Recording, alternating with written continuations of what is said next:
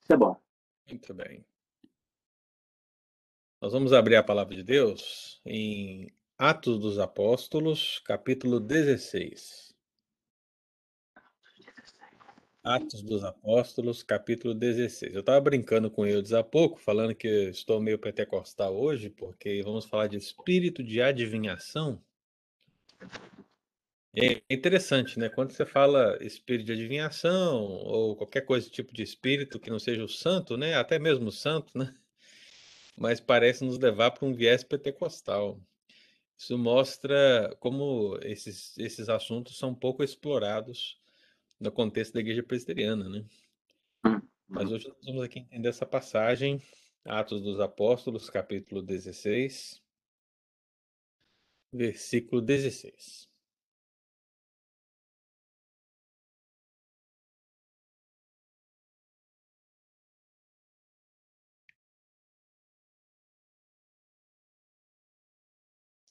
Então vamos lá, Atos dos Apóstolos 16, versículo 16.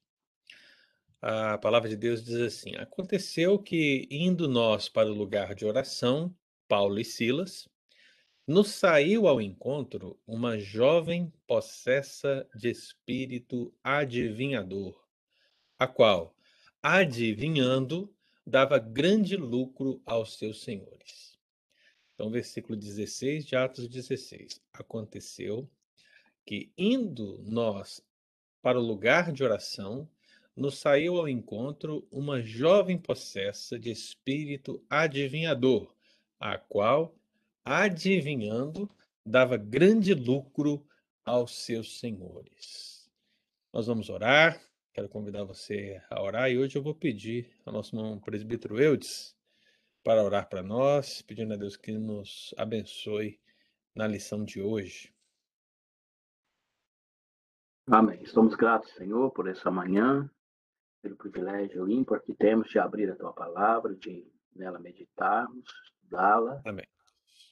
Que é, o Espírito do Senhor nos é, ilumine nesse instante a nossa mente, o nosso coração. Abre, Senhor, para recebermos a tua palavra é, usa o pastor Ângelo na ministração é, desse estudo hoje, Senhor. Cada um dos meus irmãos que aqui estão, aqueles que porventura ainda entrarão na reunião, pedimos que o Senhor nos abençoe e que o que aprendemos seja edificante para nós e a gente possa também abençoar outros com aquilo que nós aprendemos. Em nome de Jesus, amém. Amém, graças a Deus. Muito bem, irmãos, nós vamos então dar início. Já chegou aí também a a Nilma e a Isilda. Deus abençoe vocês. Nós estamos meditando no texto de Atos 16, versículo 16. E amados, eu espero que todos estejam acompanhando, aqueles que não estiveram na sala ao vivo, né? Possam estar acompanhando aí nos, nos podcasts ou no YouTube, para que se mantenham informados dos assuntos que nós temos falado aqui. E nós estamos falando justamente das ações dos anjos reprovados estamos examinando, antes de analisar tudo que a Escritura fala acerca dessas ações, já estamos falando de algumas delas à medida que nós vamos desenvolvendo os nomes bíblicos que designam os anjos reprovados, enquanto o exército demoníaco que segue após Satanás e que age nesse mundo, age no entorno da igreja e age sobre os incrédulos e desobedientes à voz do Senhor. E nós já aprendemos o significado do termo demônio e o que isso significa na palavra de Deus. Vimos também o significado do termo endemoniado.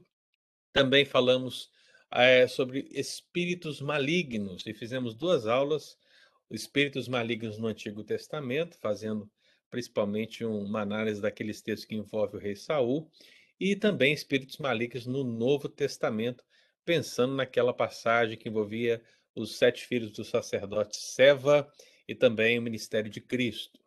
E hoje nós estamos avançando para mais um, mais uma análise e agora a palavra espírito, ela continua sendo usada como um designador para esses demônios, um designador para os seres angelicais, para os espíritos malignos que atuam sobre a, a ação de Satanás E por isso que eu disse que na Bíblia, muitas vezes a palavra espírito, ela é designada para esses espíritos, esses seres malignos, os demônios, porque você vê espírito maligno, você vê agora espírito adivinhador. Então, meu irmão, é muito importante que a gente reitere aqui o que nós falamos na aula passada, que o fato de um espírito receber um nome não significa que o espírito ou o demônio é uma referência exata àquele pecado ou a, a algo que desagrada ao Senhor. Não existe, não existe amparo na Bíblia para qualquer é, designação de um espírito específico para uma situação específica, ou seja, não existe um espírito de adivinhação, como não existe um espírito de adultério, como não existe um espírito de mentira, como não existe um espírito de roubo, o que existem são espíritos que podem atuar nessas áreas, ok? Então, quando a Bíblia designa, por exemplo, espírito adivinhador, não está dizendo que esse espírito tem o nome de adivinhador, que ele só age com, a, com o processo de adivinhação, não. Significa que esse espírito específico, nesta jovem específica, naquele tempo especificamente, estava agindo com o engano da adivinhação. Isso não quer dizer que ele não pudesse atuar de outras maneiras na vida dessa jovem, o que é óbvio que ele atuava. Então, o que o texto quer mostrar para nós é que o que era mais enfático na vida daquela jovem é que é o demônio, Satanás, prendia aquela jovem através desse processo de adivinhação. Então, meus irmãos, nós não podemos esquecer disso, porque um dos grandes problemas que temos na nossa cabeça, com certeza, em relação às ações dos anjos reprovados, é que o movimento neopentecostal e o movimento de batalha espiritual mais moderno, é, que não, não necessariamente procura esses fundamentos bíblicos mais sólidos, ele tem tentado é, impentrar sobre nós esse conceito de que demônios é, existem demônios específicos para causas específicas atuando em situações gerais da, da vida da igreja e a igreja precisa descobrir que demônios são esses para tomar uma decisão. E isso, meu irmão, a meu ver, é um grande equívoco e isso tira a responsabilidade do homem em relação aos seus pecados, ok? Então, nós precisamos de fato analisar que tudo aquilo que nós vivemos enquanto pecado tem a sua esfera maior no nosso coração, no pecado original. Nós somos pecadores. Tudo começa aqui. Nós somos responsáveis pelo nosso pecado. Se o demônio possui alguém e ele, ele age sobre esse alguém, ele age sobre alguém já pecador, ok? Essa pessoa não é pecadora porque o demônio está agindo nela. Essa pessoa já é pecadora e o demônio manifesta o seu poder sobre ela porque essa pessoa lhe pertence, ela já anda de acordo com a sua vontade. Então o demônio ele pode agir de diversas formas, de diversas maneiras. Ele pode agir de acordo com os termos bíblicos, como uma enfermidade física, como a cegueira, como a mudez, e hoje nós vamos ver com um espírito de adivinhação, com o engano da adivinhação. Mas isso não quer dizer que é só isso. Então veja, um pecador, ele pode ser possesso pelo espírito maligno, mas um pecador também pode estar livre da possessão e sendo apenas alguém que está no decurso natural ou antinatural dessa dessa linha que o diabo coloca no mundo, porque o mundo jaz no maligno. E todos aqueles que estão no mundo e não estão em Cristo estão no maligno. É isso que eu quero dizer. E existem pessoas que estão sob o domínio de Satanás de uma maneira mais terrível. Esse é o caso de possessão. E é o caso que nós podemos ver aqui a partir de Atos 16. Então, o que acontece aqui nesse texto, irmão? Olha para o texto bíblico, porque o texto bíblico precisa falar. A palavra de Deus ela diz que aconteceu, é, está aí, ó. Aconteceu que. Veja bem, meu irmão, parece-nos que há uma casualidade nesse evento. É bem possível que você conheça Atos 16, porque em Atos 16 você tem a conversão de Lídia. Então, as mulheres, principalmente, gostam de meditar muito na conversão de Lídia. Né? Existe um texto maravilhoso né, que fala assim: Deus abriu o coração de Lídia para que ela entendesse né, a palavra de Deus. E é justamente essa nossa crença, né, de que se Deus não abrir o entendimento das pessoas, elas jamais entenderão o evangelho. Então Deus abre o entendimento de Lídia para que ela entenda a palavra e ela se converte, a sua família também, todos são batizados, glória a Deus. Nós meditamos sobre isso. E também muito se fala acerca do carcereiro, né? O carcereiro que colocou Paulo e Silas na prisão, e você lembra do texto, eles estão lá cantando louvores, depois o carcereiro se converte, toda a sua família também é recebida, né, é batizada. Aquele versículo clássico, que é muito utilizado, inclusive, pelos cristãos, crê no Senhor Jesus, será salvo tu e tua casa, está nesse contexto. Então, veja, entre a conversão de Lídia e entre a conversão do carcereiro, quem nós temos? Nós temos a jovem possessa de um espírito adivinhador. Então, essa expressão que diz aconteceu o quê? Ela acontece justamente entre esses dois eventos. Você e eu não temos como saber quando isso aconteceu. Por exemplo, quando aconteceu a conversão de Lídia? Vamos imaginar que foi ontem. Quando aconteceu a conversão do carcereiro? Vamos imaginar que será amanhã. Então, é bem possível que esse evento tenha acontecido hoje. Então, nós não temos como saber exatamente o tempo que se durou entre um e outro.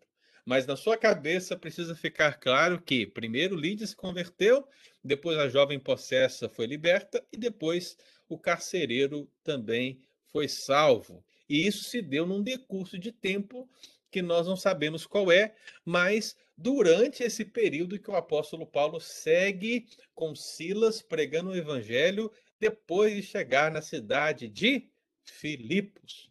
E aí você sabe, né, meu querido? Existe uma carta que o apóstolo Paulo reserva para a igreja de Filipos, igreja que ele planta.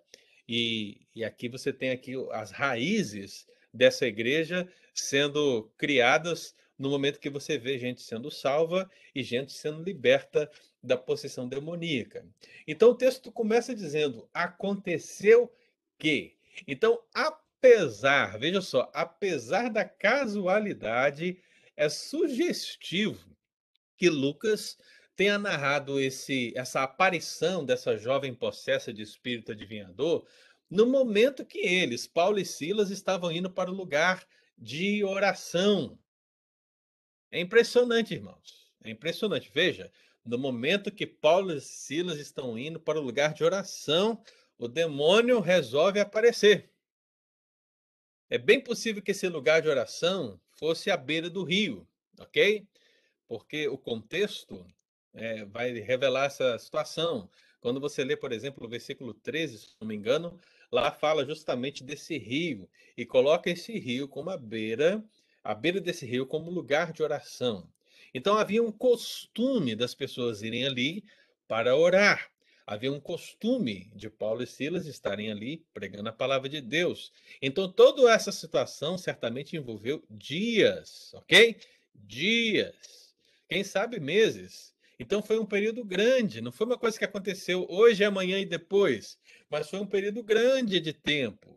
Então, nesse momento que eles estão indo para o lugar de oração, mais uma vez, a casualidade do momento revela a aparição de uma jovem possessa. E, meu querido, é bem aqui que nós precisamos já aplicar alguma coisa no nosso coração. Porque, veja, é mais sugestivo ainda perceber que, após encontrar com os servos de Deus, Paulo e Silas, a, a jovem possessa de espírito adivinhador seguiu os servos de Deus e clamou nesse momento que ela seguia. E os verbos que são utilizados aqui, é, não saiu ao encontro, né? E depois fala que ela seguia e ela clamava. Quando você continua lendo o texto bíblico, você vê essa situação. Tanto seguir como clamar não denota uma atitude que aconteceu uma única vez. Não é que ela chegou e disse assim: opa! E acabou. Não é que ela chegou assim, viu Paulo e Silas e seguiu assim um metro e depois abandonou. Não. Irmão, o texto bíblico está dizendo que o demônio que estava nessa jovem é, ficou dias, dias, de certa maneira, importunando a obra do Senhor. Porque a palavra de Deus ela fala que ela ia clamando, ela ia seguindo e ela ia clamando. ambos os verbos do, no, no original grego vão denotar que ela estava insistindo em seguir e clamar. Sabe? Não, era, não foi um fato isolado, ela insistia. Ela estava insistindo nessa situação. E veja que a insistência dela é, era uma insistência até interessante, né? Porque era uma insistência baseada na verdade. Porque, veja, mais uma vez, né? O demônio falando verdades.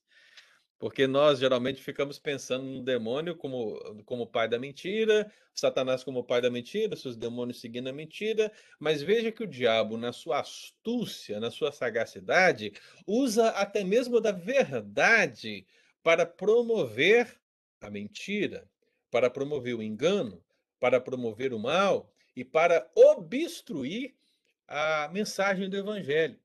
Então você vê que eles vão para o lugar de oração, mas o demônio aparece naquela jovem adivinhadora, ela insiste em segui-los, ela insiste em ficar clamando atrás deles.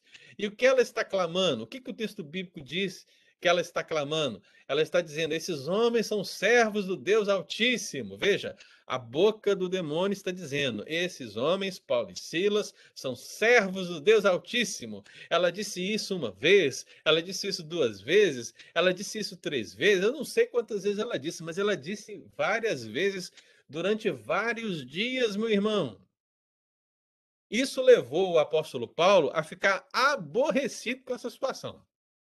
Na verdade, o termo o termo em português aí, eu acho que até é, ficou irado, alguma coisa parecida. Depois o Eudes pode olhar em inglês como é que tá, né? Mas assim, ele, ele não gostou dessa situação. Se você me perguntar por que, que o apóstolo Paulo demorou tanto tempo para repreender o demônio, eu não vou saber dizer. Porque realmente não, nós não temos uma explicação.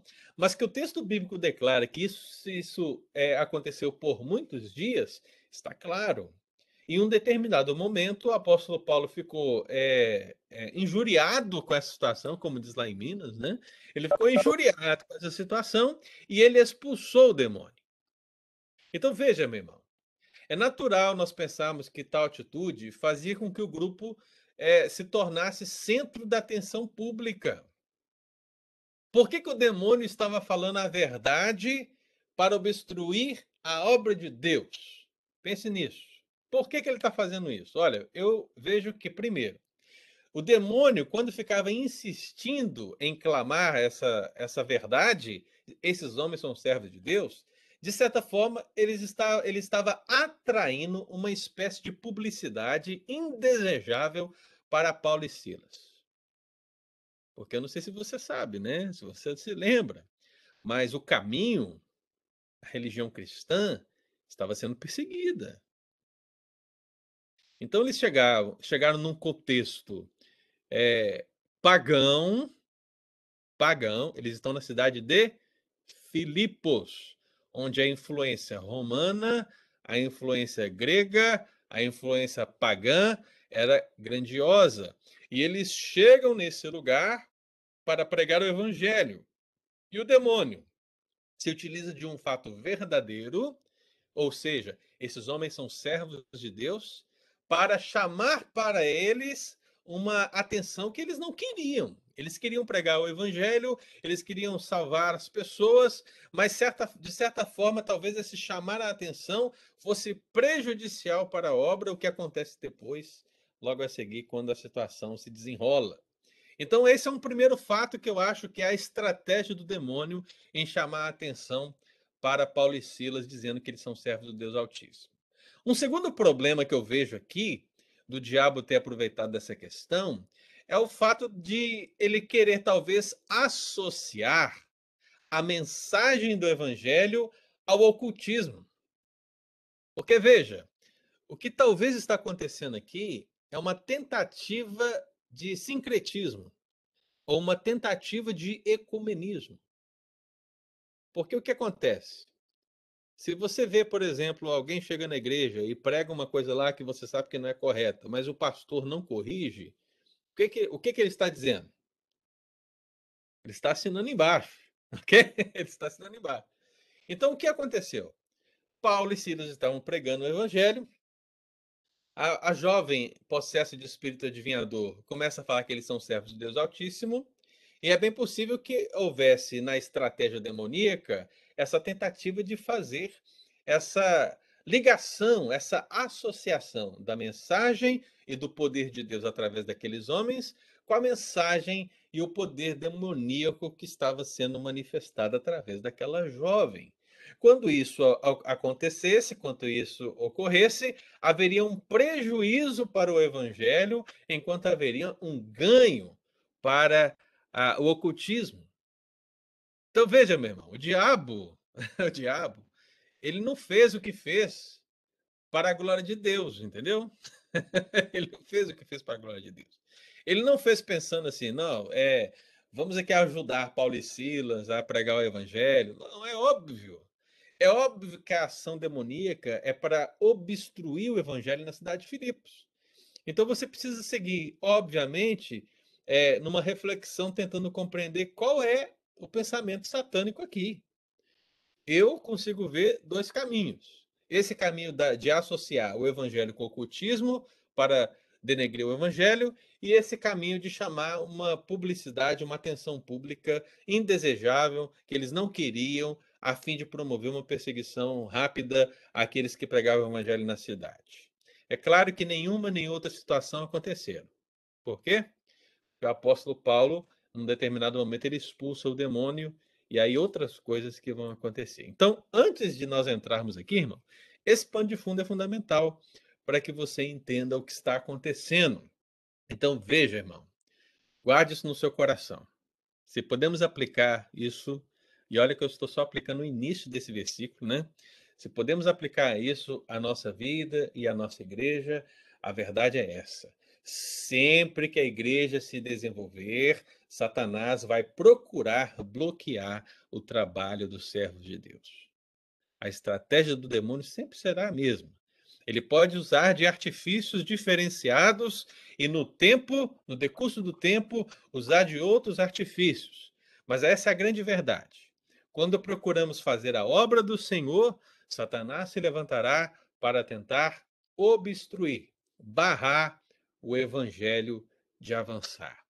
Então, todas as vezes que quisermos fazer a vontade do Senhor, todas as vezes que decidimos dedicar a nossa vida em prol do Senhor, nós vamos encontrar resistência. Foi isso que Paulo e Silas perceberam aqui. No momento que eles foram para o lugar de oração, uma jovem possessa de espírito de adivinhação veio insistentemente e ficou com eles por muitos dias, tentando trazer confusão e obstrução ao avanço do reino do Senhor. Misericórdia, né, irmão? Misericórdia. Mas aí, vamos lá. Eu quero que você siga no texto, porque eu quero que você entenda e também, se você tiver alguma pergunta, meu querido, abra o seu microfone e faça, ok? Eu prefiro fazer aqui de ponto a ponto e te perguntar, mas de repente, se ficou alguma dúvida já nessa primeira parte, você pode perguntar, tá bom? Então, o que a Bíblia fala desse espírito adivinhador? Primeira coisa que a gente precisa então pensar aqui é o que é esse espírito adivinhador? É óbvio que é um demônio. Por que, que é óbvio que é um demônio? Porque o texto bíblico diz que é um demônio. Né? A palavra do Senhor é muito clara. Veja, possessa de espírito. Já vimos aqui que os demônios também são chamados de espíritos. E esses espíritos, eles possuem. Esse é o sentido de endemoniado que nós já também aprendemos. Então, o texto bíblico está falando de uma jovem que está possessa de um demônio específico, no caso, esse demônio está atuando nessa jovem com essa, essa ideia de adivinhação. E aqui que começa a coisa a ficar interessante. Porque é, em todo o Novo Testamento, a palavra que aparece aqui, a qual adivinhando, né? Então, essa palavra adivinha, adivinhando, ela só aparece aqui no Novo Testamento. Não tem nenhum outro lugar. Né? E talvez você vai pensar comigo assim, mas essa, essa ideia de adivinhos ela já está na palavra, né, pastor? Já, com certeza, né? Desde o Antigo Testamento você vai encontrar adivinhos em muitos lugares. Mas a palavra adivinhando, ela aparece só aqui no Novo Testamento, não aparece em nenhum outro lugar. Isso refere aqui algo é, específico sobre esse texto que eu quero compartilhar com os irmãos. Essa ideia de uma pessoa que está possessa de um espírito de adivinhação, a palavra, eh, a expressão seria melhor traduzida como o espírito de uma piton. Eu acho que aqui nos Estados Unidos tem muito dessas cobras, né? Piton. São aquelas cobras maiores, né? Lá, lá no Brasil seria uma jiboia, né? Porque no Brasil essas cobras grandes são jiboias. Mas aqui, se eu não me engano, eu já vi no Discovery é, que eles gostam de chamar essas cobras maiores de piton. E de onde veio isso, pastor? Isso veio lá da, da, da Academia de Biologia, de não sei aonde? Não, não. Nós somos uma cultura que é decorrente de outras culturas, inclusive de culturas pagãs, é, que envolve histórias de deuses antigos, mitologias e muitas outras coisas.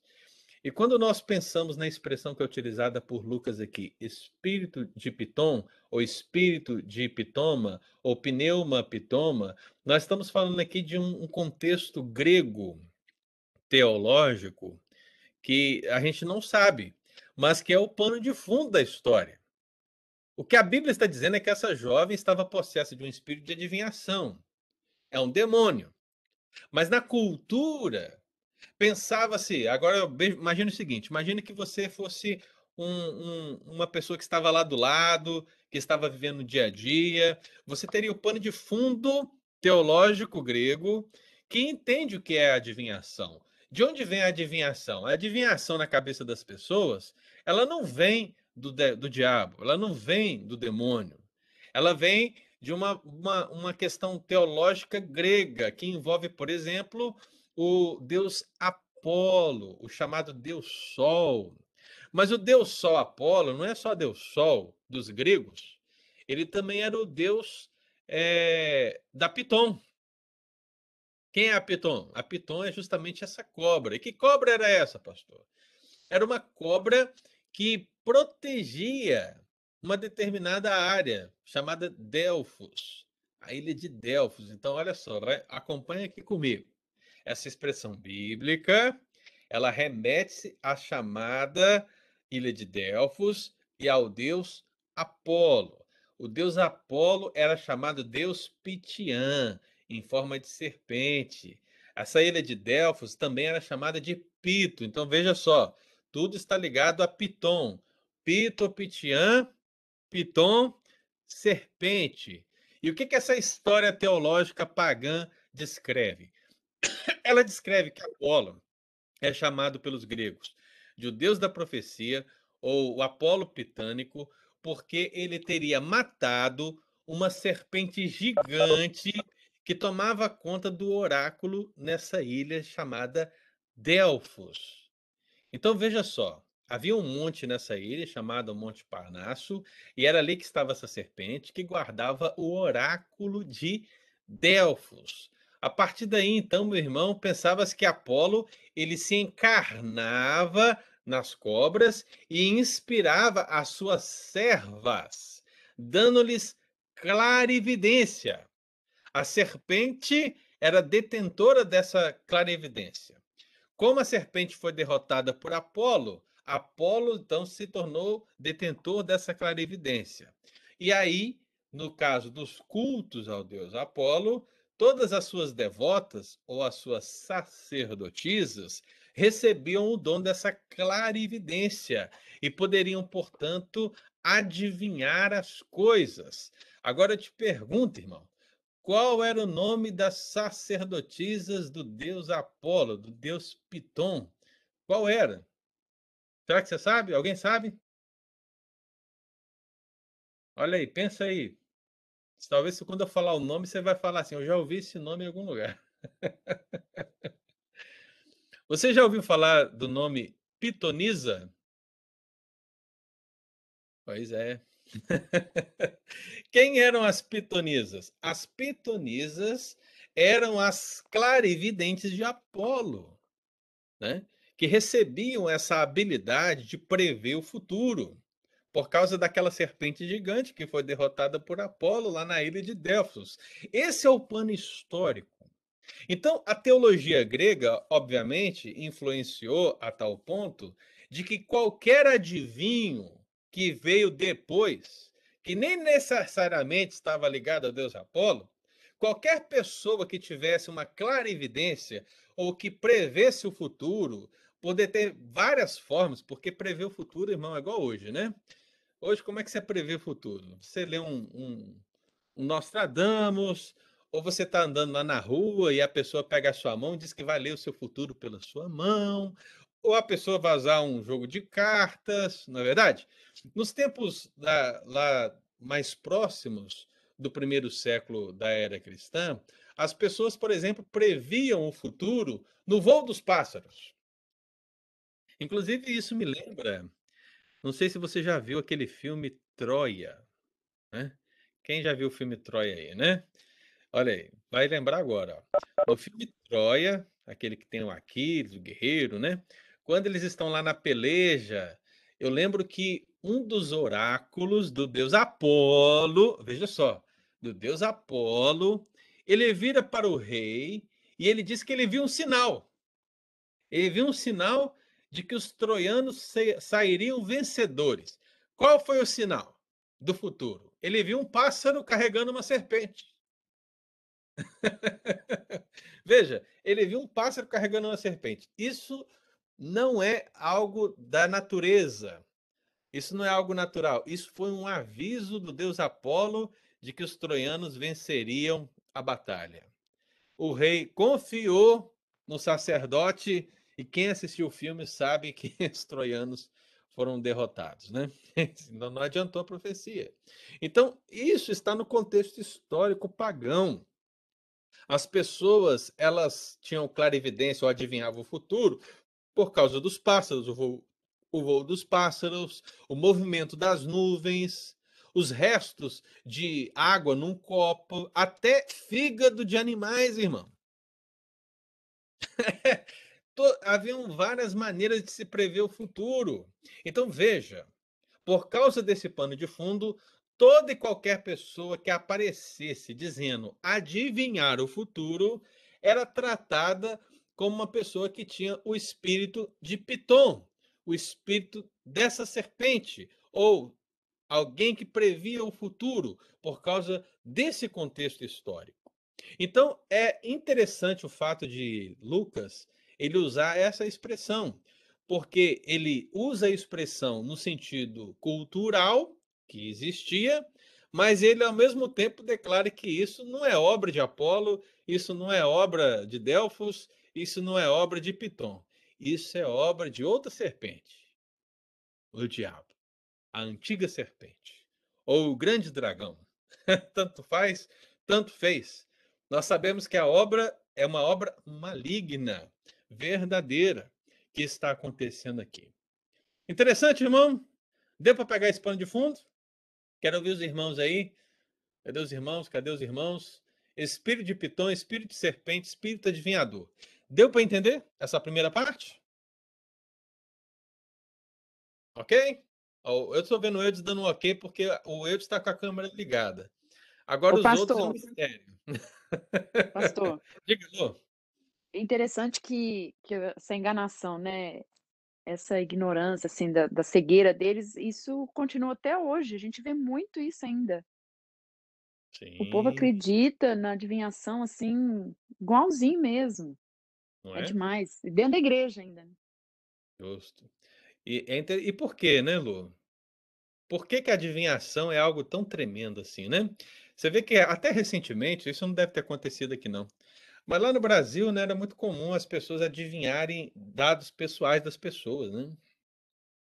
Hum. Então, tipo assim, olha, eu tô aqui, ó, fulano, o nome fulano, tem alguém com o nome fulano aqui, a placa do carro do sujeito, é, sei lá, cor do sapato, né? Então as pessoas adivinhavam coisas, isso dentro de igreja evangélica, viu, irmão? Adivinhavam coisas, e isso é, muitas vezes, né? Eu acredito que na maioria das vezes, irmão, não era uma obra maligna em si, no sentido de havia um demônio ali. Isso era puro engano mesmo. Isso era puro, era pura artimanha de pessoas que não tinham poder nenhum, né? A fim de enganar outras pessoas. É até interessante que essa expressão também ela é utilizada no contexto antigo para designar aquelas pessoas que usavam de ventriculia, é, aqueles ventrílocos, sabe o ventríloco? Aquele que está com a boca fechada, mas ele fala. É, muitas pessoas, quando vão trabalhar esse texto específico, dizem que essa jovem é, com espírito de adivinhação, ela na verdade não estava possessa de um espírito maligno. O que na verdade acontecia com ela é que ela era uma ventríloca. E veja, naquele tempo, quem era ventríloco conseguia enganar muita gente, porque, convenhamos, né, irmão? É um dom extraordinário você poder falar com a boca fechada, né? então, hoje nós sabemos que um ventríloco nada mais é do que uma arte, né? O camarada treina e usa daquilo, inclusive, para usar bonecos. Lembra dos bonecos? O ventríloco é aquele que tem um boneco do lado e ele então usa o boneco para falar, mas a boca do ventríloco está fechada. Então é algo assim extraordinário. Então, nos tempos antigos, isso era considerado uma obra é, espiritual, isso era algo extraordinário, isso era algo é, dos deuses, esse tipo de coisa. Então, algumas pessoas vão trabalhar esse texto nessa linha, mas eu não acho que é isso, porque eu acho que é uma, uma questão estritamente espiritual. É um demônio de fato que está ali atuando na vida daquela mulher. E aí as pessoas sejam através de uma obra maligna de fato, ou seja através de homens. Eu estou tentando uma palavra que não vem de jeito nenhum, gente. A palavra, quando o camarada é, ele faz, mas ele faz uma, com base na mentira. O que, que ele é? Manipulador? Picareta. Ele é um manipulador, mas é tipo um picareta, sabe? É um picareta. É, é um picareta. É um charlatão, essa é a palavra que eu queria, viu? Charlatão. Então, a ideia de ventrílocos tem mais a ver com charlatão, com charlatães. E essa jovem, irmão, ela não é uma charlatã. Ela não é uma charlatã. No sentido de que aquilo que ela previa era, era uma, um charlatanismo. Por que, que eu digo isso? Por causa dessa expressão que está aqui no texto, adivinhando. Ela não era uma adivinha que não adivinhava. Ela era uma adivinha que adivinhava. Então veja, o demônio realmente estava operando com sinais através da vida daquela jovem. Por isso que eu não levo para o charlatanismo. Eu levo para a possessão demoníaca de fato. Ok? Então, Pastor, muito obrigado pela sua análise. Diga, Eudes. É, algumas coisas, né? Você falou a questão do, do, do ventriloquismo, né? É, uhum. inclusive, né, tem, um, tem um cara famoso aqui nos Estados Unidos, o Jeff, Jeff Durham, parece o nome dele.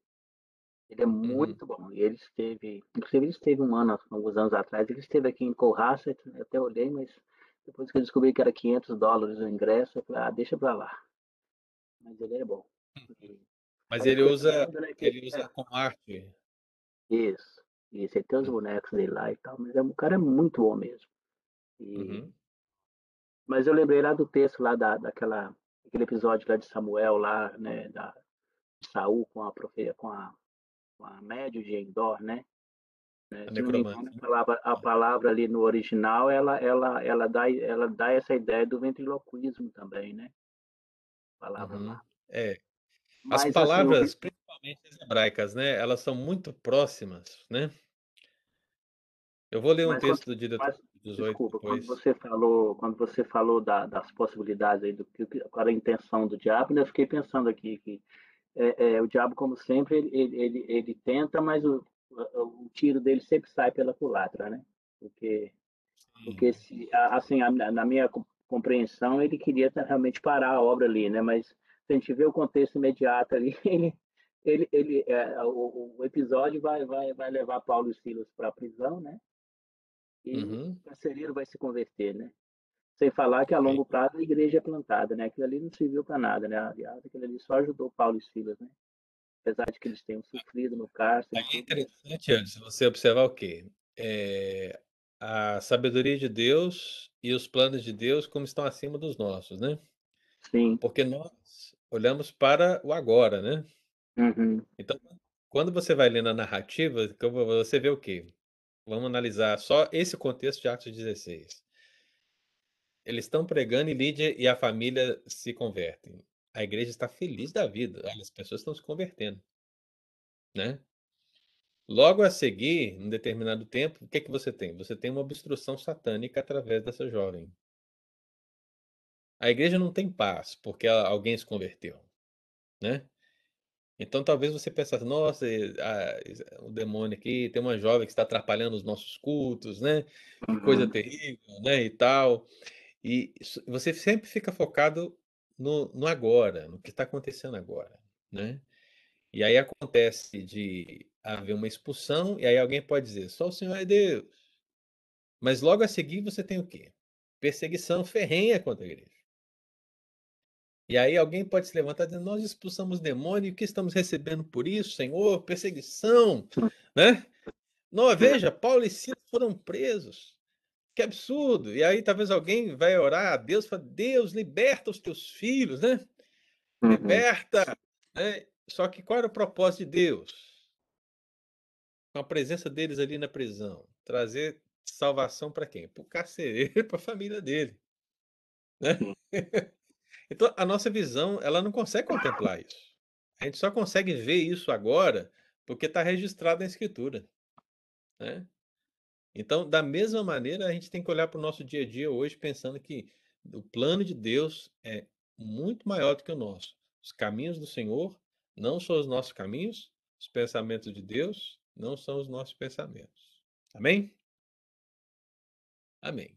E aí, nisso que você falou, Eudes, é que eu falei também das palavras serem muito próximas. Quem quiser, eu vou registrar aqui Deuteronômio 18, versículo 10 a 12, né? Ali Deus ele tem uma palavra contra os adivinhos e contra os feiticeiros. Então, basicamente, aparece ali uma síntese de palavras de pessoas que estavam envoltas nesse contexto de adivinhação, de certa maneira, né?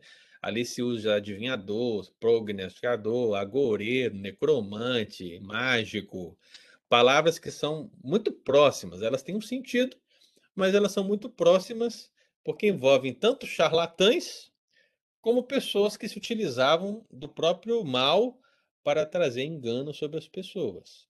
E Deus ali dá uma palavra dura. E eu imagino que você já se lembra também que recentemente eu fiz uma ponte aqui com os irmãos entre ídolos e demônios. Tá lembrado? Ídolos e demônios. Existe uma forte ligação entre os dois. Então, é o caso que envolve Apolo, é, Piton e Delfos e qualquer outra coisa. Olha, existe uma forte ligação entre demônios e ídolos. E veja que o apóstolo Paulo, quando ele escreve para a igreja de Corinto, lá na, na primeira carta, no capítulo 10, se eu não me engano, a partir do versículo 18, que está ali no contexto de Santa Ceia, né? Ele vai falar justamente dessa ligação entre cristãos e ídolos, que não pode acontecer. E ele diz: as coisas que eles sacrificam é a demônios que eles sacrificam e não a Deus. Então veja, Paulo está fazendo uma ponte entre demônios e ídolos, igualmente.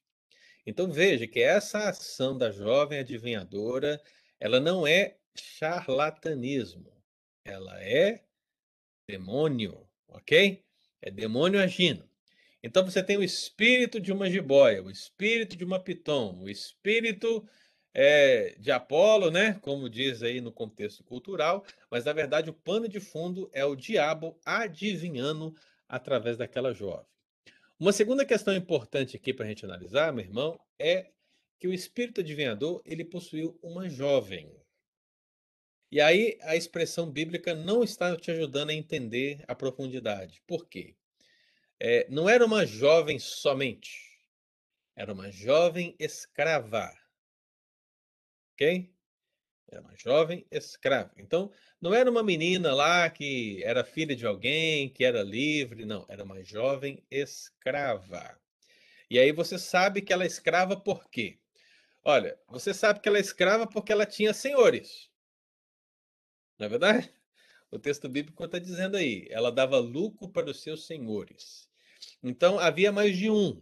É bem possível que fosse um casal. É bem possível.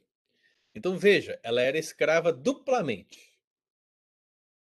Ela é escrava de homens, possivelmente de um casal, que usava dela para ter lucro, e ela, é ela era escrava do demônio, que estava usando o seu corpo para trazer o engano sobre as pessoas. Então veja que coisa terrível. Você tem uma jovem duplamente escrava. Ela é escrava no sentido social e ela é escrava no sentido espiritual. Ela está duplamente escravizada. Pastor, mas como é que você sabe que ela era escrava? né? Porque de onde você tirou isso, né? Se você abrir lá em Gálatas, no capítulo 4, no versículo 30, você vai ver ali a palavra escrava aparecendo. Né? E a palavra escrava que aparece lá é a mesma palavra escrava que aparece aqui. Okay? É exatamente a mesma. Então, eu não sei por que está traduzido é, como jovem, né? uma jovem. Mas o certo seria traduzir como uma escrava. Então, o texto bíblico diz aí, né? Cadê aqui o texto bíblico? Acontecendo que, indo nós para o lugar de oração, nos saiu ao encontro uma jovem escrava possessa de espírito adivinhador. Assim estaria ótimo, né? Você veja então, uma jovem escrava e ela está duplamente escravizada. Ela está escravizada pelo diabo e ela está escravizada pelos seus senhores, possivelmente um casal que dominava e usava essa esse dom, né, que era totalmente diabólico, para enganar as pessoas, ok? Então, o texto de Galatas 4:30 é o mesmo texto aqui que aparece. Eu não sei inglês, depois você dá uma consultada aí, viu, Eudes? O Eudes é o, meu consultor de inglês, né, Eudes? Então, eu não sei como é que aparece no texto em, em inglês. A palavra escrava? É. É escravo? Gálatas 6,30? É Gálatas 4,30, que não tem Pô, 6, né? É, vai até o 5. Ou tem 6? Ah, sim. Não, tem o 6 sim, só que não vai ter 30, não. Isso. É, é, é, lá em Gálatas é slave mesmo, né? E em Atos? Atos 16, 6, 16, 16. É, Hum, andando espírito de admiração, não. Ah, aqui, ah, aqui fala uma garota escrava ah, na, na, na, N, ah, acho que é na ESV. Ou na Standard? Não, na, é, é, na ESV. ESV. Ah. É Eton, né? Eton Standard. É. Version? Não, é, é, é English Standard Bible, né? Ah, English Standard Bible, ok. É, Mas você vê que essa tradução tá melhor, tá vendo? Aqui, aqui fala, fala garota, mas menciona a palavra escrava. É isso aí. É porque o certo seria traduzir jovem escrava, né?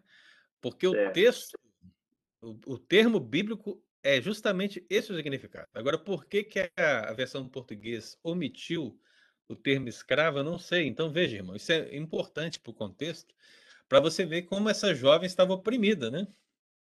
Veja que a opressão dela não é só no nível espiritual, mas também no nível social. Ela é escrava de senhores, né? Possivelmente senhores um aqui donos, né, pastor?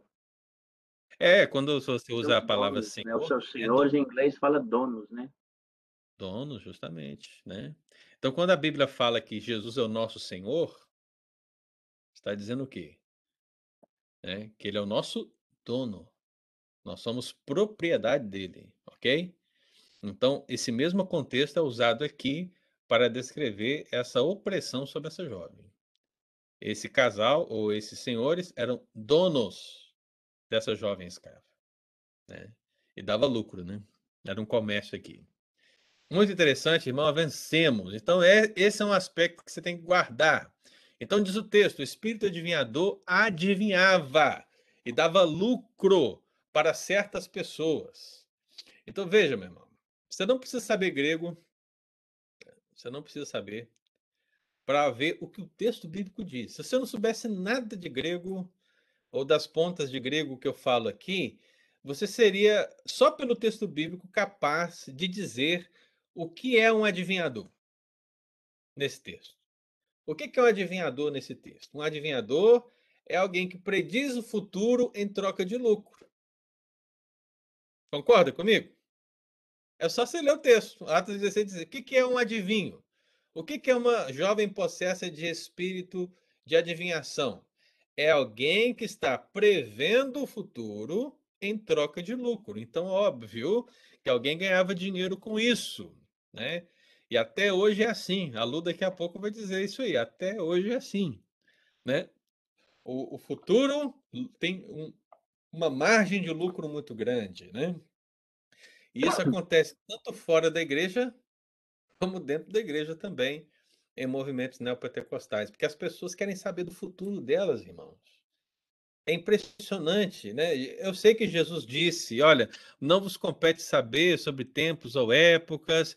Ele também disse: olha, quem de vós pode acrescentar um covo da vossa vida? Então não fique preocupado com o dia de amanhã. Eu sei que Jesus disse isso, mas não importa. Para muitos crentes, saber detalhes sobre o futuro é intrigante, é importante e eles ficam curiosos, eles querem saber. Então, se um pastor se levanta e diz que algo vai acontecer com você ali ou acolá, olha, se prepare, tome cuidado, mas é que deixa a sua oferta, você deixa, irmão, porque isso atrai as pessoas. olha que tristeza. A gente tem o texto bíblico de um lado e temos os charlatães de outro. E as pessoas preferem os charlatães. Não é verdade? Eu estou cansado, cansado de ouvir crente que chega perto de mim para dizer: Pastor, um profeta, um homem, uma mulher, um pastor, um apóstolo, eu não sei quem mais, disse para mim que vai acontecer isso, isso, isso, isso comigo. Irmãos, crentes, protestantes, que ficam na dúvida sobre o seu futuro porque alguém disse alguma coisa. É gente que está sendo dominada, como no caso do texto bíblico, onde essa jovem adivinhadora dominava as pessoas com as suas previsões e obtinha lucro através dessa realidade. Isso é uma tristeza, irmão. É uma tristeza. Porque crente que realmente é, tem um fundamento na Escritura não se deixa levar por charlatanismo ou por previsões malignas. O diabo pode até prever, o diabo pode até falar na boca de alguém alguma coisa acerca do seu futuro. O seu futuro não pertence ao diabo. O seu futuro pertence ao Senhor que fez o céu e a terra. Guarde isso no coração, irmão. Se você guardar isso, nada vai fazer o seu coração temer. Porque o que está diante de você, no seu futuro, o seu presente é o mesmo que guardou você no passado. É Deus que é o Senhor da nossa história. Ninguém pode mudar isso, nem o diabo. Ok? Então, meu irmão, lembre-se: predizer o futuro aqui ocorreu. Foi uma obra diabólica. Aí você vai estar dizendo agora, pastor, você quer dizer que o diabo operou um sinal verdadeiro? Sim, ele operou. Ele opera e vai continuar operando, irmão. Porque se não fosse assim, as pessoas não seriam enganadas. As pessoas serão enganadas pelo diabo com sinais e prodígios terríveis. E se você tem dúvida disso, lê Apocalipse, meu irmão. Se você vai lá no Apocalipse capítulo 13, você tem o que lá? Você tem a besta que emerge do mar. A besta que emerge do mar, ela vai enganar as nações com o quê? O texto bíblico diz: ela opera grandes sinais. E por causa dos sinais que ela opera, as nações são seduzidas. Entende? Se você vai em Apocalipse capítulo 16, lá vai estar falando do dragão, vai estar falando do falso profeta, vai estar falando da besta. E o que diz? Diz que eles operam sinais. E melhor ainda, o Apocalipse capítulo 16, porque ele explica, né? Ele diz que esses são operados por demônios. Olha só como é que o Apocalipse descreve lá em capítulo 16. Demônios operadores de sinais, irmão. Veja. Quando você vai no capítulo 19 de Apocalipse, lá fala da besta do falso profeta. Fala do sucesso que eles tiveram entre as nações. E o sucesso foi baseado em quê? Pelos sinais que foram feitos diante da besta. Ela seduziu aqueles que tinham a marca da besta e os seus adoradores. Então, meu irmão, há muito charlatanismo por aí, é verdade. Mas isso não quer dizer que o diabo não está operando sinais, inclusive dentro de igrejas. Porque o objetivo dele é trazer o um engano. E assim como nesse caso, ele quis associar o seu ocultismo com o evangelho pregado por Paulo e Silas, assim ainda hoje pode ocorrer, onde muitas igrejas que anunciam o evangelho de Cristo podem, por falta de conhecimento bíblico ou até mesmo por, por charlatanismo, verem o diabo trazer, operar com sinais a fim de fazer as pessoas desvirtuarem o evangelho ou desviarem do evangelho ou do verdadeiro propósito do evangelho para outra coisa que não é o ser igreja. Então, não se assuste com isso, ok? O diabo ele pode sim operar com um sinal real para manter os homens nas suas ilusões. Alguma pergunta sobre isso, irmão? Está claro que a jovem possessa de espírito adivinhador, ela está operando sinais reais? Pastor? Sim. Então, hoje, na atualidade, que a gente vê muito, assim, principalmente nas, nas redes sociais, falando sobre horóscopo, essas coisas de adivinhação. Então, nós temos que considerar, então, que isso é obra satânica, então, essas pessoas que mexem com isso? Ou... Podemos, podemos dizer, Hernando, com certeza que isso pode ser utilizado pelo diabo, mas nós não podemos dizer que todas as pessoas que mexem com isso estão é, essencialmente é, agindo com, com um sinal real, entende? Entendi. No meio, no meio do horóscopo, por exemplo, existe muito charlatanismo.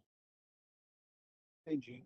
Mas, como é algo que pode e vai contra o evangelho, o diabo pode se utilizar disso para manter as pessoas no engano. Obrigado, pastor. Entendeu? Sim. Então, horóscopo, tarô, cartas, leitura de mão, o que mais? Podemos pensar em tantas coisas.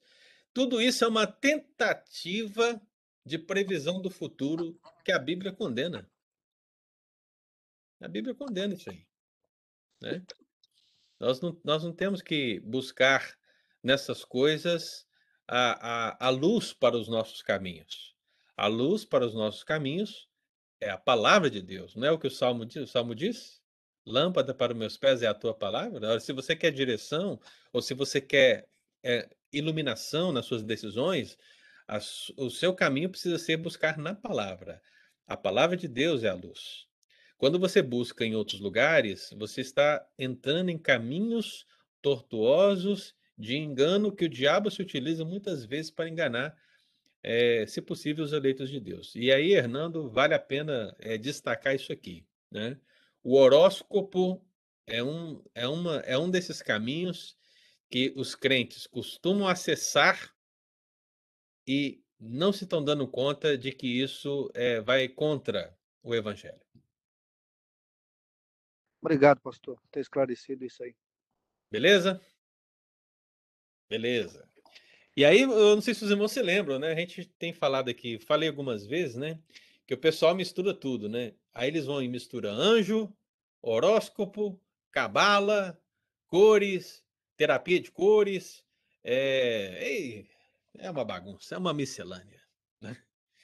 Eu, pessoalmente, irmãos, vejo que nisso tudo há mais charlatanismo do que demonismo, se é que existe essa palavra. Mais charlatanismo. Mas eu não posso ignorar que o demônio está por trás. Não posso. Com certeza ele vai agir. Então, vamos pensar o seguinte, né? Se você se encontra com uma pessoa que diz adivinhar o futuro pelas borras do café numa xícara, ela pode fazer isso para te enganar por mero charlatanismo, ou ela pode fazer isso para te enganar com um sinal real operado pelo diabo. Pode acontecer tanto um como o outro, né? Mas você não tem que procurar nenhum nem outro e saber que no meio de tudo isso existe engano, existe algo que não convém, algo que não agrada ao Senhor. Muito bem, irmãos, vamos avançar então, hein? O espírito adivinhador, ele falou a verdade sobre Paulo e Silas. Você vê no versículo 17, né? Ele disse: Estes homens são servos do Deus Altíssimo e vos anunciam o caminho da salvação. Isso nos lembra outros exemplos da Bíblia, eu já citei isso aqui, que o diabo às vezes falou a verdade. Você vê que o endemoniado de Cafarnaum, o que, que ele disse sobre Cristo? Ele diz: Pensei que és o santo de Deus. Quando você vê lá em Lucas 4, 41, que é um texto que a gente já leu, quando muitos demônios saíam das pessoas, a Bíblia diz que os demônios saíam gritando, dizendo: Tu és o filho de Deus. Então, veja, meu irmão, o demônio ele fala muitas vezes o que está de acordo com a palavra de Deus. Ele fala uma, uma, uma, uma ele faz uma declaração verdadeira, ok? Mas isso não quer dizer que ele é pela verdade. E aí você diz o seguinte: vamos aplicar aqui de novo. Agora, veja, Hernando. O problema não é só o que está fora da igreja, mas também o que está dentro da igreja. Porque tem muita gente dentro da igreja, e eu falo isso com temor e tremor, né? Mas tem muita gente dentro da igreja que é filho das trevas. Ok? É o joio no meio do trigo.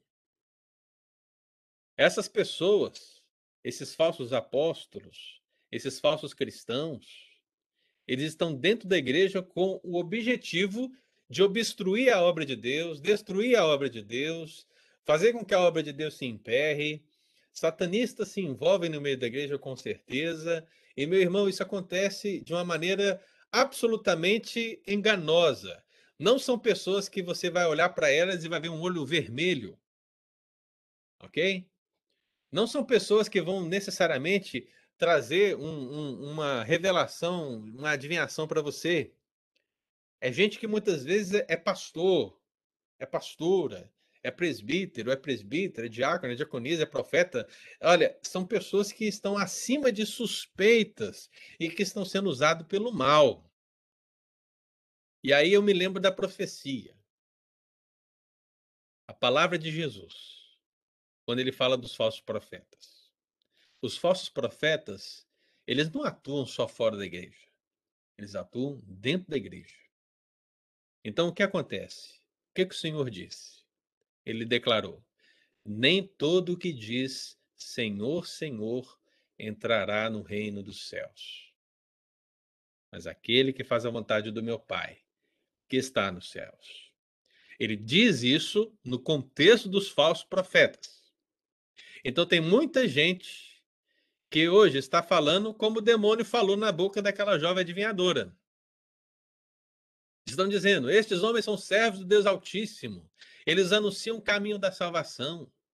Eles estão dizendo como aqueles demônios: olha, é o Santo de Deus, é o Filho de Deus. Estão dizendo coisas maravilhosas acerca de Deus, mas que na verdade, meu irmão, são obras das trevas. E quando chegar o dia do juízo, vai ser dito justamente isso. Não é porque disse Senhor, Senhor, que vai entrar no reino dos céus. Para muitos que operaram sinais, inclusive, o Senhor dirá: Apartai-vos de mim, maldito, porque eu não vos conheço. Entende, irmão? A obra de Deus não é simples. A igreja não, não é um lugar onde só tem gente lavada e remida pelo sangue de Cristo. A igreja é militante. Não. a nossa batalha continua.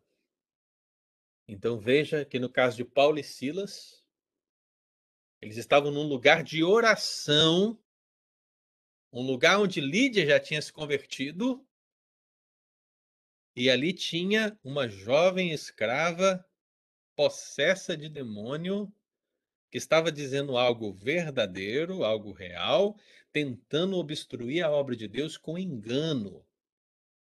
Levar uma atenção indesejada para, para Paulo e Silas, ou mesmo fazer uma ligação, uma ponte, um elo, um, aspecto, um, um tipo de ecumenismo entre o ocultismo que ela vivenciava e o evangelho que eles pregavam. O diabo é sagaz nas suas ações. E aí, meu irmão, toda a glória seja dada ao nome de Cristo. Apesar de nossa leitura ser frágil, né?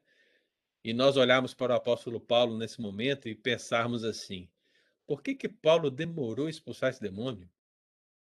Né? Não é a pergunta? Por que, que ele demorou? Não é ele mesmo que disse lá que um dos dons do Espírito é o discernimento de Espírito? Né? Poxa, será que ele não tinha esse dom? será que Deus não incomodou ele em nenhum momento? Por que, que ele deixou esse negócio demorar tanto? Porque foram dias, irmãos. Foram dias. Não foi uma hora, sabe? Não foi dez minutos. Foram dias. Por que, que ele demorou? Eu não tenho a resposta para essa pergunta. Mas o que nós, o que nós podemos aqui destacar é que, independentemente da demora, o espírito adivinhador foi expulso em nome de Jesus Cristo.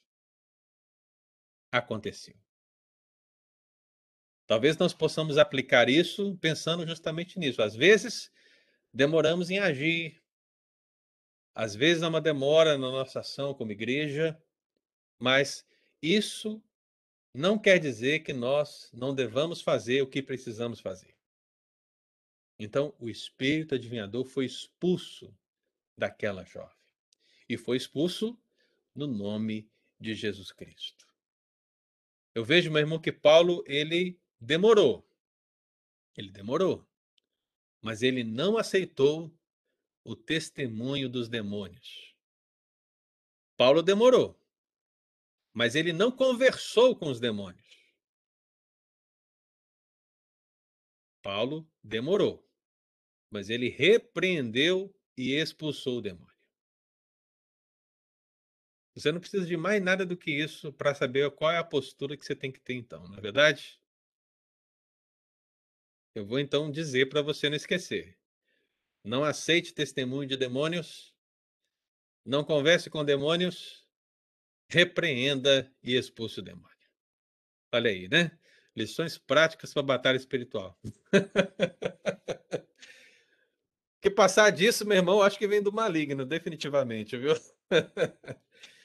então, veja, são lições que nós podemos aprender aqui. Aí vem aquilo que o Eudes falou. Estou fechando aqui a nossa aula. A primeira a primeira dificuldade encontrada na cidade de Filipos foi enfrentada e foi vencida. Nós estamos falando aqui dessa obstrução pelo demônio que estava nessa jovem. Foi a primeira na cidade de Filipos. Então, essa dificuldade, ela foi encontrada e ela foi superada. Agora veja, o demônio foi expulso. Entretanto, mesmo diante do poder de Deus, que expulsou aquele demônio, a multidão se levantou furiosamente contra a igreja. Então você vê aí a partir do versículo 19 até o versículo 24. Você pode ler depois se você quiser. O que você vai perceber? Você vai perceber que a multidão se levanta furiosamente contra a igreja, mesmo diante do poder de Deus. Irmão, entenda. Não é porque existem sinais e milagres que as pessoas vão se converter. Sinal e milagre não converte corações. O que converte corações é a presença do Espírito Santo de Deus, vinda mediante o arrependimento pelos pecados e a fé que só Deus pode dar. Isso é conversão. O resto é reconhecimento. Então veja, sinais acontecem diante dos olhos das pessoas, mas as pessoas elas se levantam furiosamente contra a igreja, inclusive os senhores dessa jovem. E aí olha que curioso, né, irmão? Paulo e Silas são presos. Por que, que eles são presos? Por causa do evangelho? Em outros casos, sim. Mas é aqui não. Por que, que eles são presos? Porque eles interromperam um negócio lucrativo. Olha só que triste, irmão. Eles interromperam um negócio lucrativo. Essa jovem dava muito dinheiro para esses senhores e, consequentemente, esses senhores, dentro do sistema financeiro da época, né, devia abençoar muitas outras pessoas, né? Os esquemas, sabe os esquemas da vida? Que as pessoas têm, os esquemas. Pois é. Se a pessoa não atinge o esquema, tá tudo legal. Olha que maravilha. Mas quando o esquema é atingido, quando a Lava Jato chega, vamos dizer assim, né? quando a Lava Jato chega, aí, meu irmão, você mexeu no vespeiro. Então veja, Paulo e Silas são presos porque eles interromperam um negócio lucrativo. Claro, porque estavam pregando o evangelho de Deus. Aí, meu irmão, eu trago uma última palavra para que a gente possa comentar e terminar nossa aula aqui. O que, é que nós podemos então trazer para o nosso coração? As palavras de Paulo a Timóteo, que estão lá no capítulo 3 da segunda carta, né? 2 Timóteo, capítulo 3. O que, que ele diz? Ele diz: Ora, todos os que querem viver piedosamente em Cristo Jesus serão perseguidos. Aí tem a outra parte, né? O versículo 13. Mas os homens perversos e impostores irão de mal a pior, enganando e sendo enganados. Olha que curioso. Não parece que essa palavra de Paulo se encaixa bem aqui? Veja, Paulo e Silas vivem piedosamente em Cristo Jesus e são perseguidos. E o que acontece com a multidão que, o, que, o, que os prendeu? Os homens perversos, portanto, os impostores, portanto, eles irão de mal a pior, enganando e sendo enganados. Então, essa é a sina, essa é história.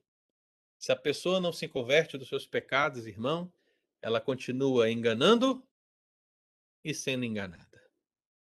Cabe a nós, a igreja, ser a luz que ilumina o mundo, para que as pessoas não sejam mais enganadas, mas possam ser iluminadas pelo poder de Deus e entender quem de fato é a verdade e a salvação. Amém? Deus abençoe, queridos. Eu queria ver vocês que, que vocês acharam da aula de hoje, o espírito de adivinhação? Quero ver seu comentário.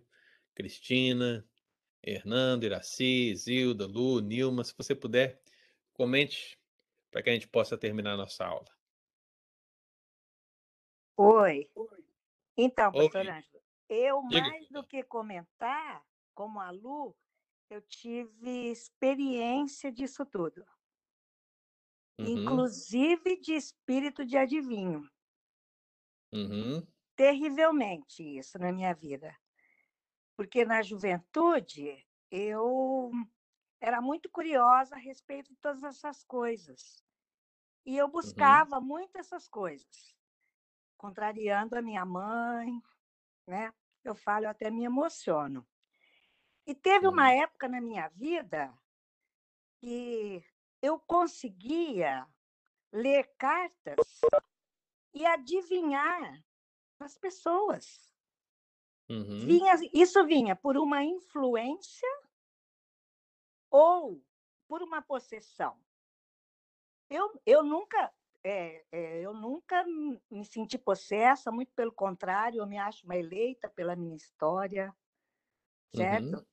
Uma história que está relacionada a isso. Mas hoje eu me questiono e ouvindo isso aí, porque foi uma situação bastante curtinha uhum. na, na, minha vida, né? E Deus logo se manifestou na minha vida com arrependimento, com conhecimento, através até da presença do meu marido. E eu, aí ouvindo tudo isso, eu questiono isso, como isso é fato, é real. Uhum. Porque, incrivelmente, eu consegui adivinhar. Uhum. Olhando as cartas. Sim. Só que eu não me deixei levar por isso e logo Deus, graças a Deus, me salvou de tudo isso. Graças a Deus, Zilda. Né? Agora uhum. veja bem, vamos pensar um pouco na sua história. A sua história é algo que para a gente ter uma, uma posição mais é, correta, a gente teria que aprofundar, conhecer, né? E, e ver. Agora o que eu posso dizer é algumas coisas. Primeiro, é, um dia, um dia na vida de um eleito, o eleito se converte, ele aceita Jesus e a partir daquele momento o Espírito Santo habita na vida dele. Né? Uhum. Antes desse momento, eu creio que Deus o guarda, que Deus o protege, mas isso não quer dizer que ele não possa ser alvo da ação do demônio. Né? Uhum. Foi o que eu entendi. Uhum. Então, o demônio pode agir na vida de um eleito uhum. antes da sua conversão de diversas Até para desviá-lo.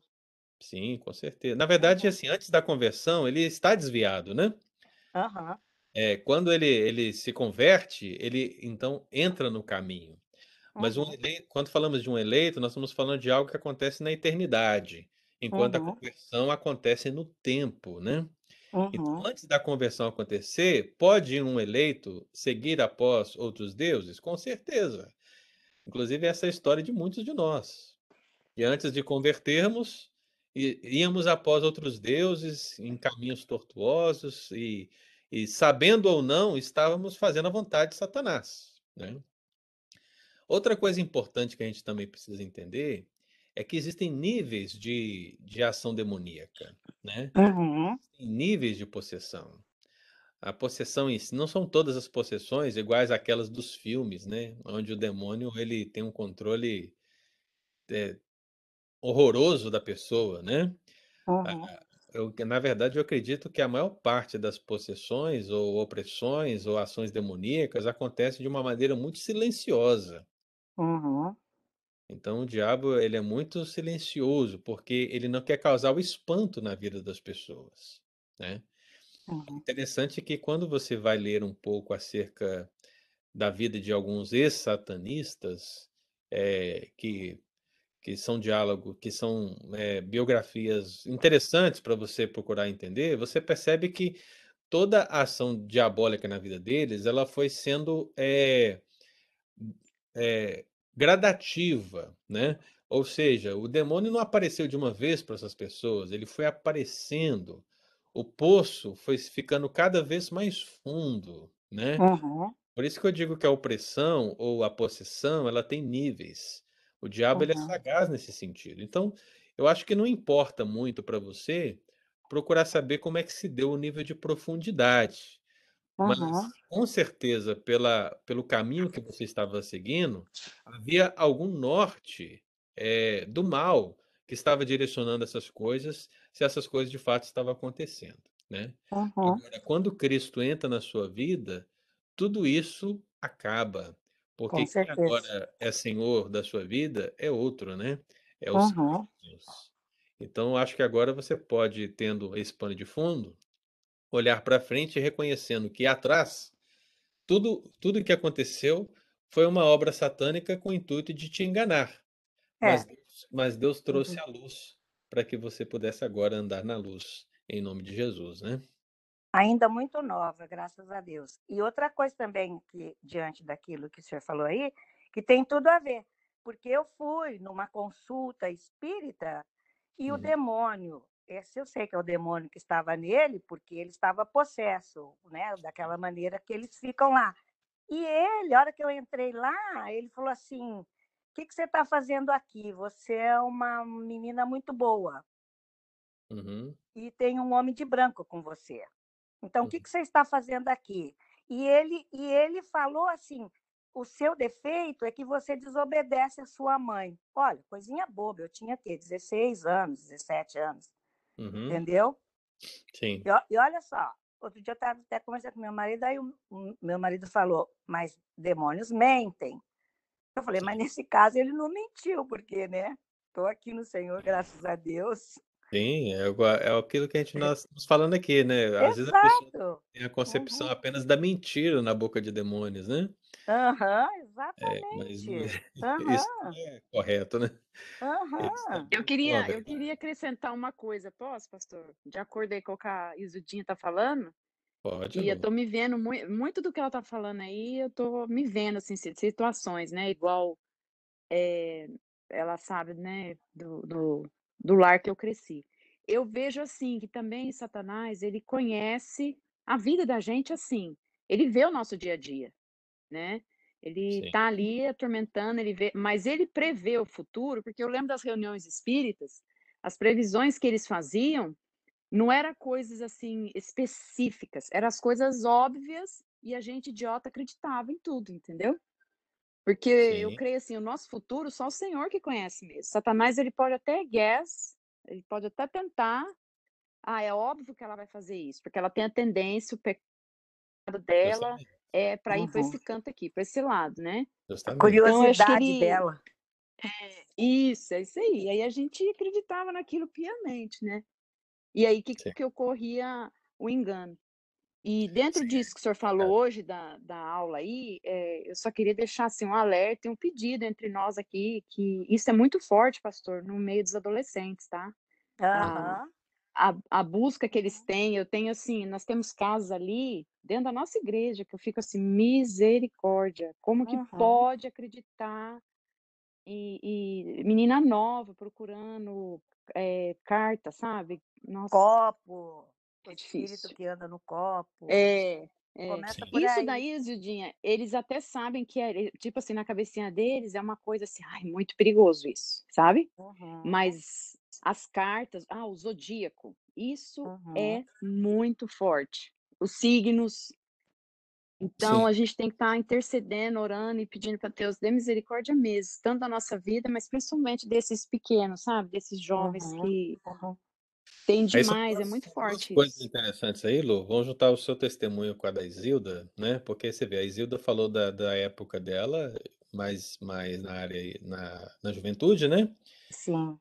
E é justamente, é nesse período da adolescência que você tem mais É. curiosidade, né? Hum. E e agora nós temos um contexto ainda mais problemático, que não havia na nossa época, que nós que agora somos mais velhos, né? Uhum. Mas que existe nessa época, que é uma forte uma forte, eh, propaganda da de feitiçarias, uma forte propaganda de magias, do ocultismo. Tudo que você vê hoje, você vê tá envolto em ocultismo, e Em essas pastor, uma coisa que hoje em dia me chama muita atenção é que eles estão procurando essas figuras sobrenaturais de OVNIs, dessas coisas todas. Uhum. Entendeu? Não mais como antigamente, que eles vão num centro espírita, essas coisas assim. Sim. Mas hoje eles estão buscando isso. Sim. E uma crítica, talvez, que a gente precisa fazer a nós mesmos, né, é de olhar para essa busca por que eles estão tendo, como nós tivemos no passado. Uhum. Muitos de nós tivemos no passado, né? Eh, entendendo que o que eles estão querendo, o que eles estão procurando, né, é é algo para preencher o vazio que eles sentem dentro deles, de alguma maneira. E nós sabemos que só Deus, só Deus pode preencher esse vazio. Eles estão Uhum. procurando um caminho errado, né? Então nós precisamos ser instrumentos da luz para iluminar o caminho deles. Mostrar que não é Amém. nesses lugares que eles vão encontrar resposta para os seus questionamentos, para os seus vazios existenciais, mas é em Deus. Então, nesse Uhum. sentido, os filhos das trevas são mais espertos do que os filhos da luz, né? Uhum. Nessa hora, ah, você vê vamos pegar, por exemplo, né, Lu, vamos pensar assim, você que está aí, às vezes, na na área do departamento, né, mas pensa o seguinte, pegue, por exemplo, um desenho um desenho com uma mensagem bíblica, talvez, e pegue, por exemplo, um desenho com uma linguagem ocultista, você vai ver que a a linguagem e a qualidade de um desenho bíblico é infinitamente pior do que uma ocultista, né?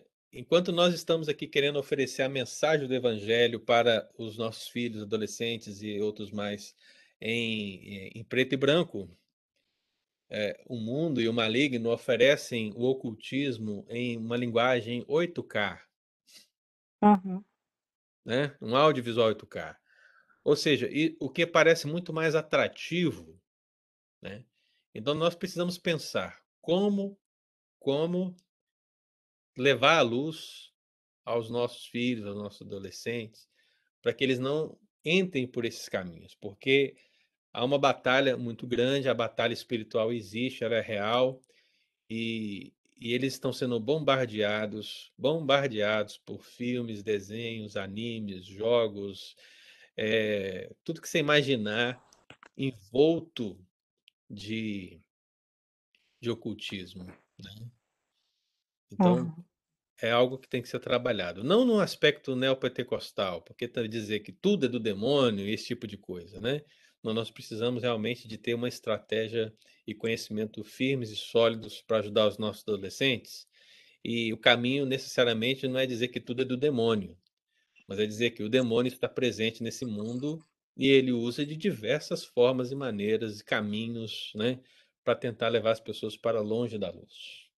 Nesses tempos, eu insisto, nesses tempos eu acho que a busca que eles estão não só os jovens, mas até por uma idade mais é, maior, eu acho que eles estão buscando o ocultismo sutilmente em outras áreas, o que eu tenho visto. Realmente, de astros, de, de coisas, mas não assim tão simplório como um zodíaco, como uma coisa. Uhum. Né? Eles, eu sei de casos que eles vão para a Califórnia lá tem um lugar que eles começam a ver no espaço coisas, entendeu? Uhum. Então, hoje eu vejo que o negócio é, é, é, também, com toda a evolução, ele também agiu de se evoluir aí, para não, não ir buscar mais essas coisinhas que eu e a Lu nós buscávamos. E um detalhe, Zilda, que você e Lu e eu também, e outros mais, não tinham. Hoje você tem um nível de, de, de, de informação gigante por causa da internet. Aham.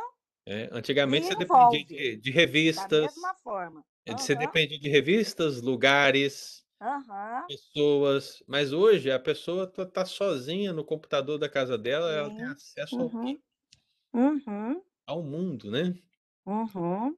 Então a, a batalha ela é muito, muito maior hoje do que foi antigamente, né? Isso Sim. Até mesmo por causa da sensibilidade. Antigamente, as pessoas eram mais sensíveis. Hoje, por causa da ciência, por causa da evolução, não sei porquê, ou por causa até do trabalho do inimigo para chegar no fim mesmo, é mais difícil de se alcançar a sensibilidade da pessoa, por causa uhum. do conhecimento, de tudo, para entrar nessa área. Naqueles tempos, os pais da gente ficavam horrorizados com isso, e era assim um escândalo por causa de religião. Hoje você vai falar com pessoas assim, eles vai e falam para você que é ciência. Uhum. Né? Então... E, e, você tem que respeitar tudo hoje, né? Você não pode ir contra nada. É. Senão você está sendo você tá sendo racista, né? Tem tudo isso uhum. também. Aí entra aí, aí, aí, acabam criando, aí acabam criando um caminho, né? E dão o nome de cientologia, né? É, é complicado. Mas, muito mas obrigado, tá muito, muito bom a aula e eu, entendo, eu penso que eu entendo o que se passou comigo de fato hoje.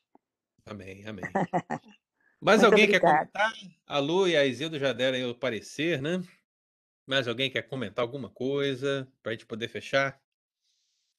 Pastor, eu queria comentar sobre tudo que nós ouvimos. Uh, também está imaginando aí agora também na, no, no, presente momento que a igreja está vivendo, que o mundo está vivendo, que a gente vê aí a, perseguição da igreja, agora as leis aí com, a, com as definições aí da defendendo aí a criança para escolher aí o sexo e, e tantas essas coisas absurdas, né? Que uhum. contra a palavra de Deus, a gente vê que ah, quando a gente olha assim, o mundo no geral, a gente vê que o jovem mesmo, só pela graça de Deus, precisa ser alcançado, né? Porque o mundo é aquilo que Jesus falou, que jaz no maligno, né?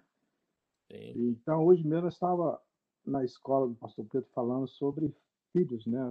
A, a salvação, né? Os pais não tem como garantir a salvação do filho. O filho vai depender dele, mas ah, que eu vejo assim, falando igual você estava explicando, é muito interessante ver como que Deus trabalha, né?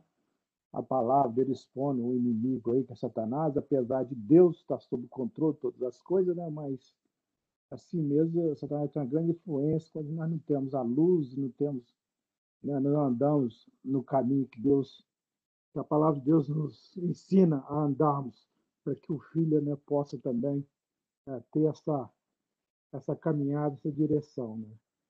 Então é muito bom a gente, como você explicou aí, essa passagem de Paulo, essa da minha escrava, é, para a gente entender né, e olhar para nós agora no mundo que nós estamos vivendo e ver essas coisas com mais clareza, né? Porque antes, às vezes, a gente não para para aprofundar no texto. Então, assim, foi muito bom a, a exposição, explicado, foi muito edificado. Muito obrigado.